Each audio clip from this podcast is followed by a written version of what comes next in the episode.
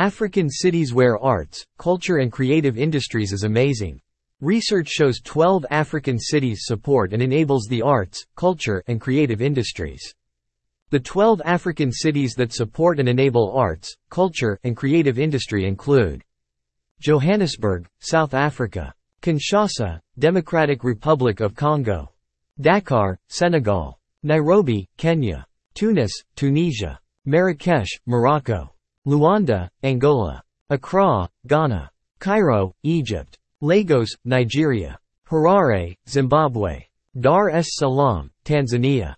The index provides a comprehensive overview of the environment for artists and creative entrepreneurs in the 12 cities.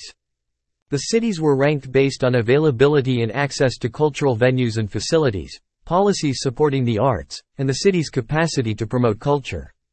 The index provides much needed data for investors, funders, creative entrepreneurs, and other sector stakeholders by offering valuable insights into the gaps in the creative and cultural landscape.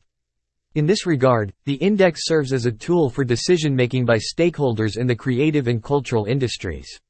Future updates to the index will include additional cities and track changes in the cities already mapped. The Creative Vibrancy Index for Africa, CVIA, is funded by the Narrative Change Organization, Africa No Filter, and the British Council. The Arab Fund for Arts and Culture and the World Cities of Culture Forum are part of the project's advisory board, providing technical input.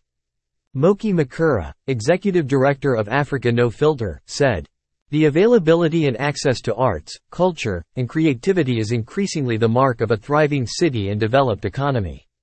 For us at Africa No Filter, it is also a measure of the support and infrastructure provided to African storytellers to enable them to share their stories, grow audiences and build their sustainability as artists.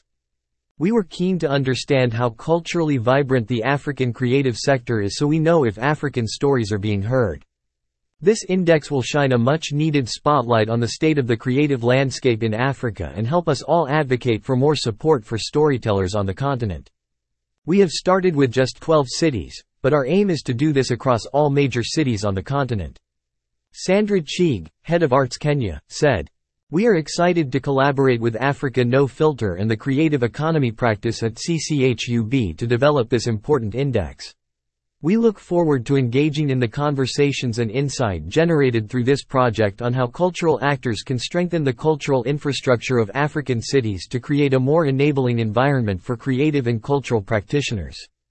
Ohoma Oke, managing partner of the Creative Economy Practice at CCHUB, said, The ranking of cities is not the main value add. More important is using the comparative measurement to showcase good practice, inspire dialogue and stimulate more support for the sector.